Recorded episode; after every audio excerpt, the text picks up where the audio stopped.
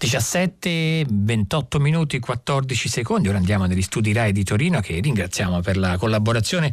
È con noi oggi lo scrittore statunitense Salvatore Scibona che salutiamo. Buon pomeriggio, ben arrivato a Fahrenheit. Buon pomeriggio, grazie per aver uh, invitarmi. Grazie a lei per essere con noi. Sarà con noi per la traduzione Sara uh, Cuminetti. Buon pomeriggio Sara Cuminetti. Buon pomeriggio a voi. Ricordiamo questo libro verrà presentato questa sera alle 18.15 al Circolo dei Lettori per il ciclo Aspettando il Salone. Il libro è pubblicato eh, in italiano dalle edizioni 66 and Second ed è un libro appunto finalista al National Book Award, un libro che è molto atteso, un libro che viene dopo un libro che suscitò grande attenzione eh, circa dieci anni fa, La fine sempre di eh, Salvatore Scibona. Ehm, il volontario ehm, è un libro, beh, un libro tentacolare spettacolare, straordinario, tantissime piste dentro questo romanzo.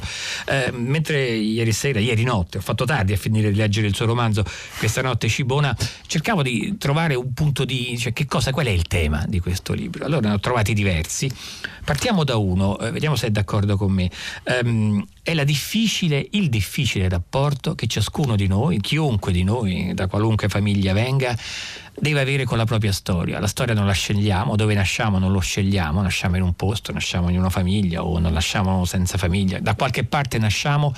Bene, quello che troviamo quando nasciamo in qualche modo è una nostra responsabilità. Siamo responsabili anche per chi non abbiamo scelto. Quindi come se ci fosse un, un compito. Il primo compito che abbiamo, eh, vediamo se è d'accordo con me Scibona, è fare i conti con la nostra storia, con la nostra tradizione, con quella storia che non abbiamo scelto. Mm. Sì, più o meno, penso sono d'accordo. E infatti il volontario del titolo eh, si chiama Wally Freud. È, un, è un, come un bambino e eh, lavora su una fattoria con la famiglia i suoi, uh, i suoi genitori sono uh, un po' vecchi di avere un bambino, sono, sono infatti uh, virgine virgini quando sono sposati all'età di 45-47 anni e loro non aspettano avere un bambino, poi hanno un bambino e lui è un gran regalo nel, nella loro vita. E, è cresciuto lui in questo ambiente di tenerezza, di amore, di generosità e, e così c'è un conflitto che mi interessava un sacco, cioè uh, un, di essere un adolescente in, um, uh, cresciuto in questa maniera così brava, però in ogni caso di, di sentire il dovere di scegliere la tua, la, la tua vita, la, la, tua, tua posizione. la, tua, posizione. Infatti è, è così che la, la, scelta che lui deve fare è, è, in un senso non è il scelto ovvio, cioè uh, penso che sono un po' uh, abituato di sentire racconti di qualcuno che deve scappare una famiglia certo. terribile.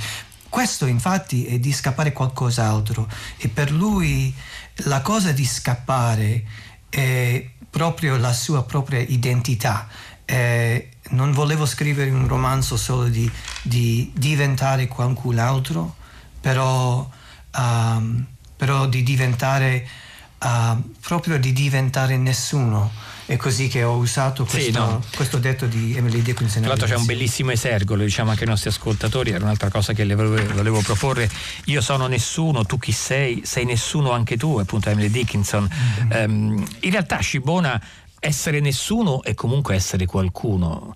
Fosse così semplice non essere qualcuno, anche una scelta quella. Posso scegliere di essere nessuno, Salvatore Scibona. In, infatti sì, quella era la domanda all'inizio del romanzo per me. Cioè, io avevo avevo sempre la speranza di, di, lasciarmi indietro, cioè a qualche momento nel, nell'ambiente naturale o magari durante relazioni con qualcun altro, volevo lasciare la mia senza di pensare di me e essere proprio qui con, con, con la mia, con, con il mondo.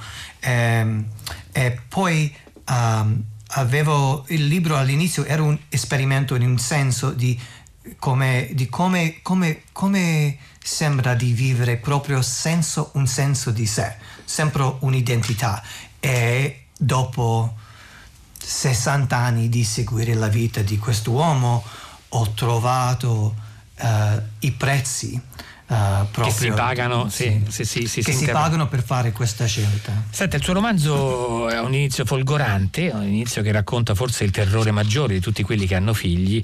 Uh, questo bambino, questo bambino siamo a, ad Amburgo, l'aeroporto di Amburgo, siamo nel 2010 e questo bambino sperduto che parla una lingua sconosciuta. Uh, mi ha colpito all'inizio del suo romanzo, Scibona, eh, questa sensazione di Babele, cioè qualcuno che parla, nessuno comprende, je m'appelle Laurence, comment t'appelles-toi? Eh, ich heiße Elisabeth, wie heißt du? E poi tutti che li parlano in polacco, che li mm-hmm. parlano eh, in inglese e questo bambino che non capisce nulla. Mm. Ecco, come a dire come se quello fosse una specie di marchio. All'inizio proprio non capiamo nulla e quel bambino, che poi seguiremo le vicende di quel bambino, immagino quello che gli passa per la testa e forse si chiede che cosa vogliono da me, che cosa devo fare perché gli altri eh, mi trattino bene, mi diano da mangiare. In quel senso lì questo, questo inizio eh, eh, ci butta in questa condizione. Siamo tutti in quella Babele. All'inizio dobbiamo tutti capire che cosa vogliono da noi. Mm-hmm, mm-hmm. Sì, infatti uh, nella mia vita um, uh, stavo scrivendo questo romanzo per due anni e mi ho trovato a Hamburgo in un aeroporto. Eh, ho visto una, un momento proprio come l'inizio di questo libro, cioè uh, c'è stato un bambino piangendo, piangendo e, e ho scoperto che nessuno lì poteva uh, trovare i suoi genitori, nessuno poteva capire. La cosa più grave che nessuno poteva neanche la lingua in cui lui stava parlando, cioè una cosa differente da lui, non, non possiamo capire che lui sta dicendo. La lingua propria era misteriosa a tutti noi. E Quasi so, non sembrava una lingua. Sì, infatti, eh, eh, sembra, sembra a me da fronte di lui, io ho provato di essere di qualche aiuto, però ero assolutamente inutile.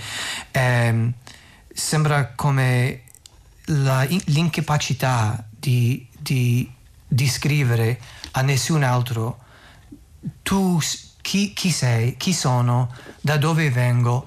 Questo, essere, questo era un, un, un un'isolazione assolutamente profonda. Radicale. Radicalissimo, infatti.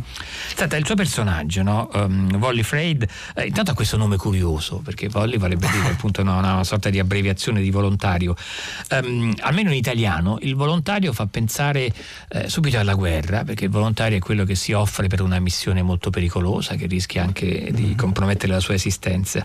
Allo stesso tempo il volontario è uno che decide però paradossalmente Infatti. decide anche decidere di una scelta che può essere anche molto pericolosa, che può mettere eh, in discussione la sua stessa esistenza. Allora, decidere vuol dire è una cosa buona, no? Decide, prende, ci sto, sono io qui che decido. Mm. Allo stesso tempo, però, decidere vuol dire rischio di sparire proprio perché ho deciso, come se non ammettesse una soluzione semplice la decisione. Mm-hmm. Infatti, quando ho scelto questo, questo titolo, il volontario, speravo uh, naturalmente che Ehm, che avremo una traduzione e immaginavo ma, ma che significava, che, che, significherà per un, un lettore italiano uh, il volontario perché in inglese non si sente così volontà. In, mm. quella, in quella parola e infatti la volontà è, è uno delle è, è, strume, è uno strumento um, per la fizione, secondo me. La, la, volontà è il metodo in cui noi entriamo nella mente e nell'anima eh, di, di, una, di, una, persona. Cioè, ehm, ad esempio, se io, se io le, quando io leggo un romanzo in cui seguo le azioni di qualcuno, i pensieri di qualcuno, però non vedo o sento i momenti in cui qualcuna sceglie di sposare lui e non lui.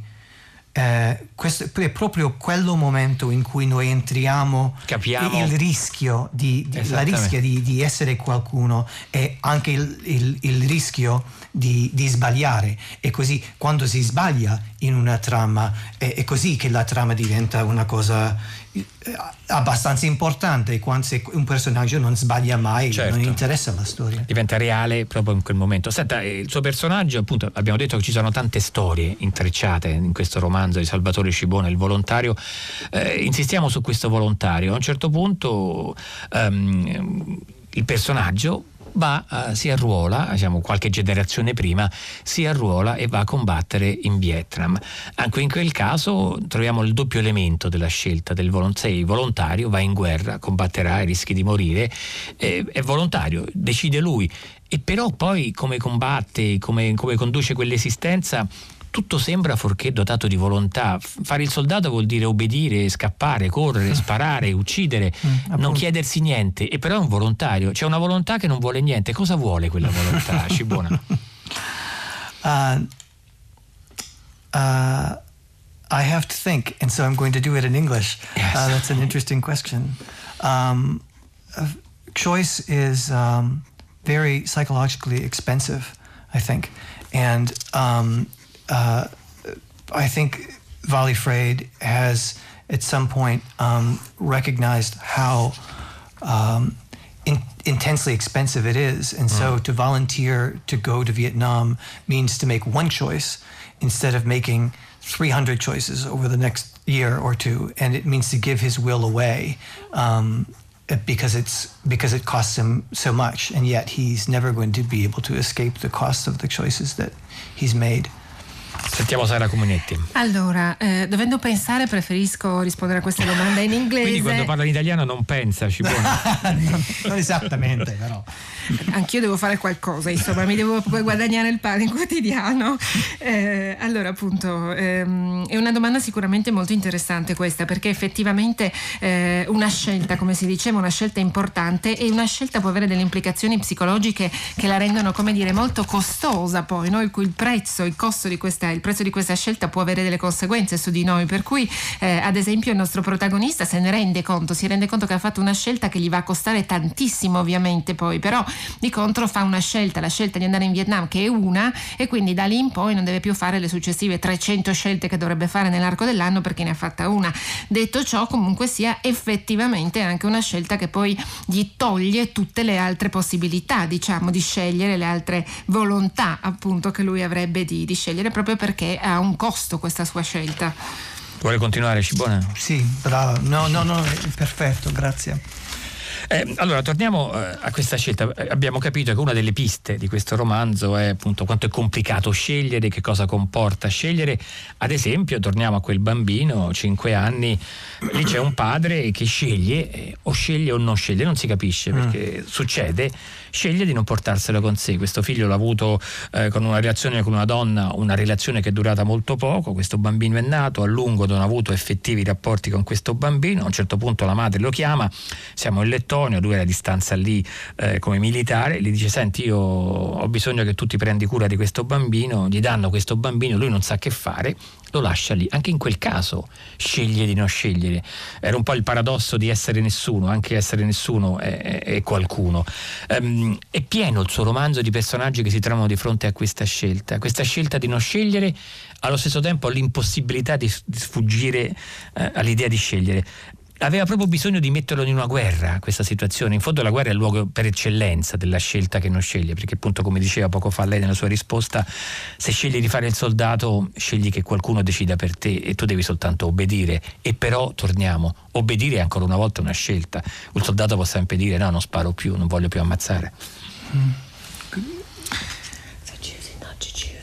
Sarà eh, Cominetti. Mm-hmm.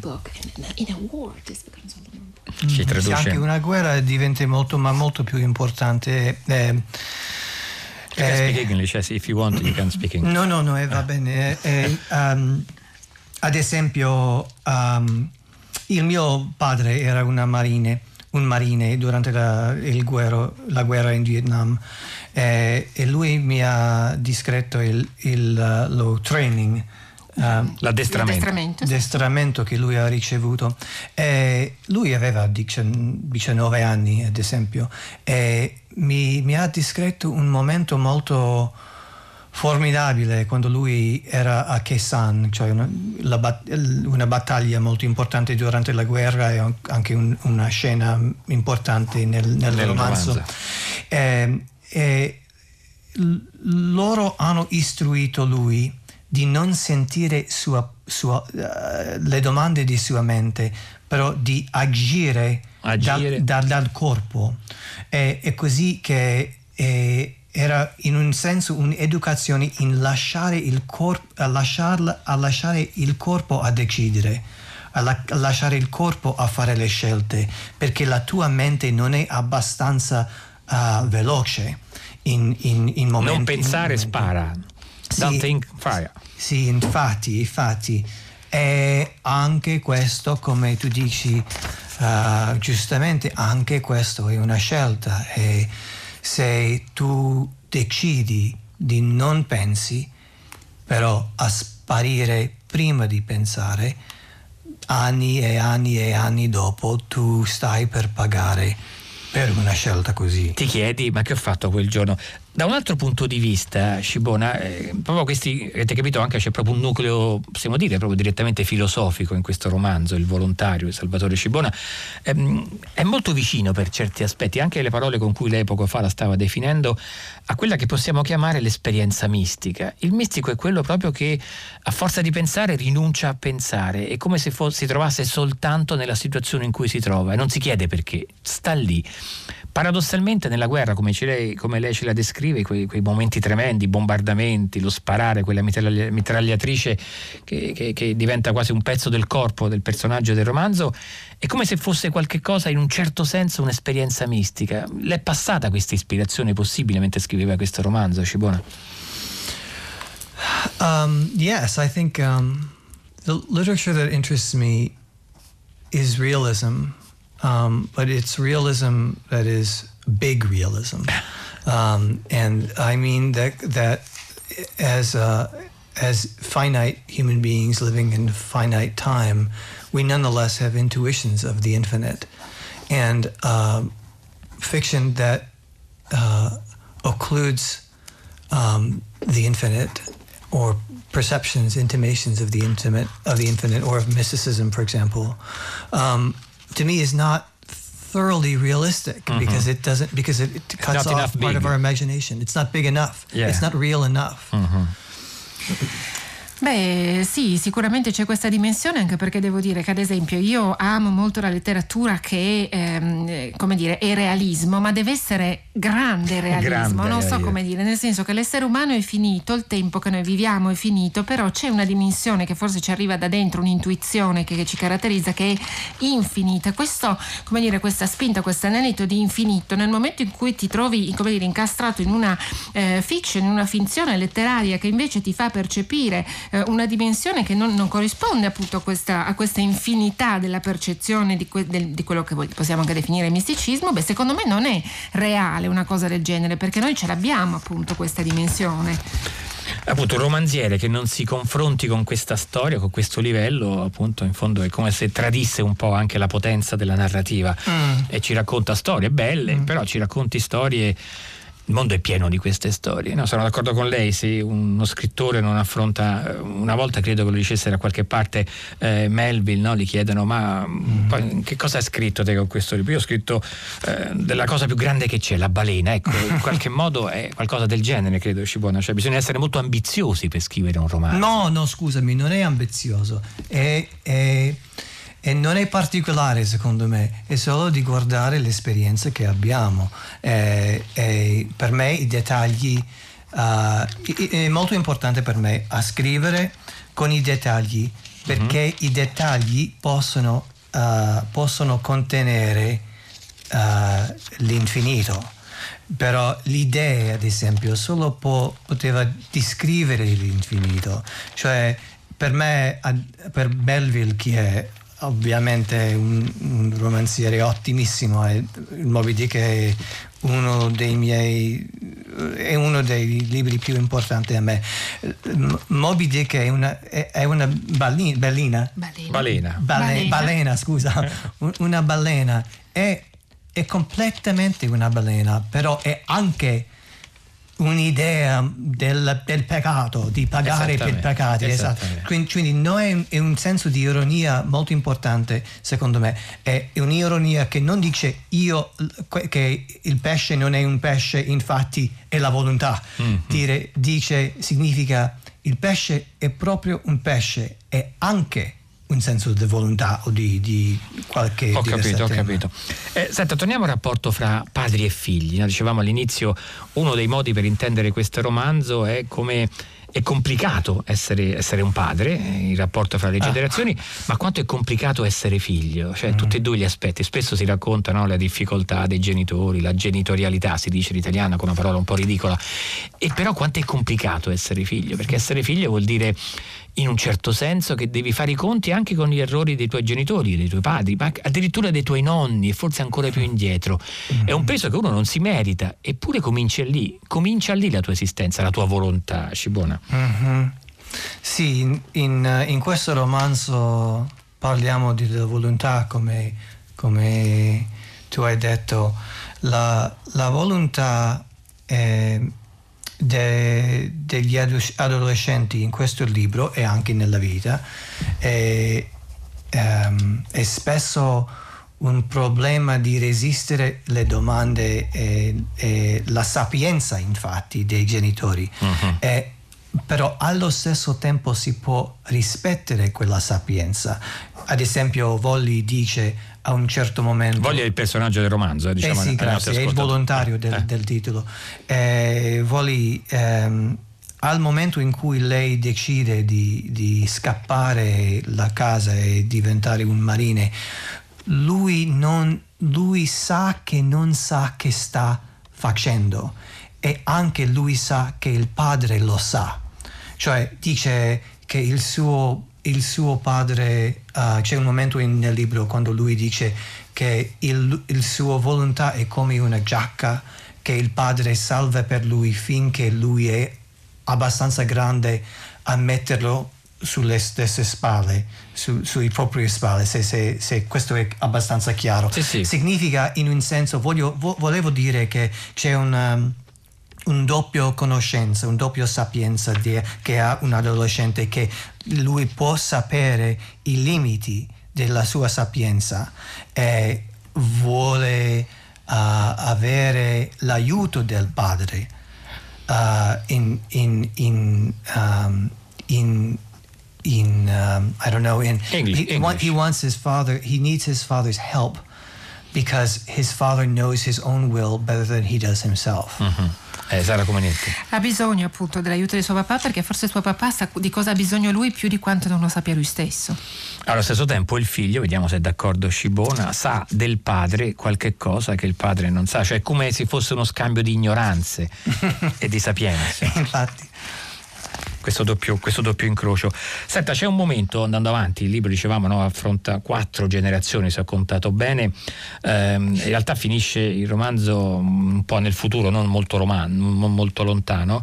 Ehm, c'è un momento che mi ha colpito, siamo quasi alla fine del suo romanzo, e c'è un incontro con un lupo, ehm, mm. con un fruscio di achi di abete, il lupo svanì. Eh, un, cioè, all'inizio questo personaggio, se lo leggete scoprirete come si arriva a questa figura, ma mi è sembrato un momento molto bello e anche molto significativo perché il lupo non parla, il lupo però ti guarda, mm. eh, il lupo può essere pericoloso, in questo caso però il lupo non soltanto è pericoloso ma ti guarda e però va via.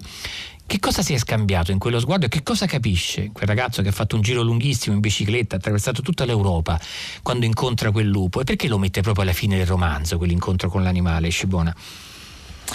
Um, c'era un momento molto più, più prima, molto più presto nel romanzo, magari nella metà, in cui il suo padre aveva un sogno e durante quel sogno eh, c'era un lupo eh, che voleva ucciderlo e c'era un orso in questo sogno che ha attaccato il lupo e, sal- e ha, ha, salvato lui.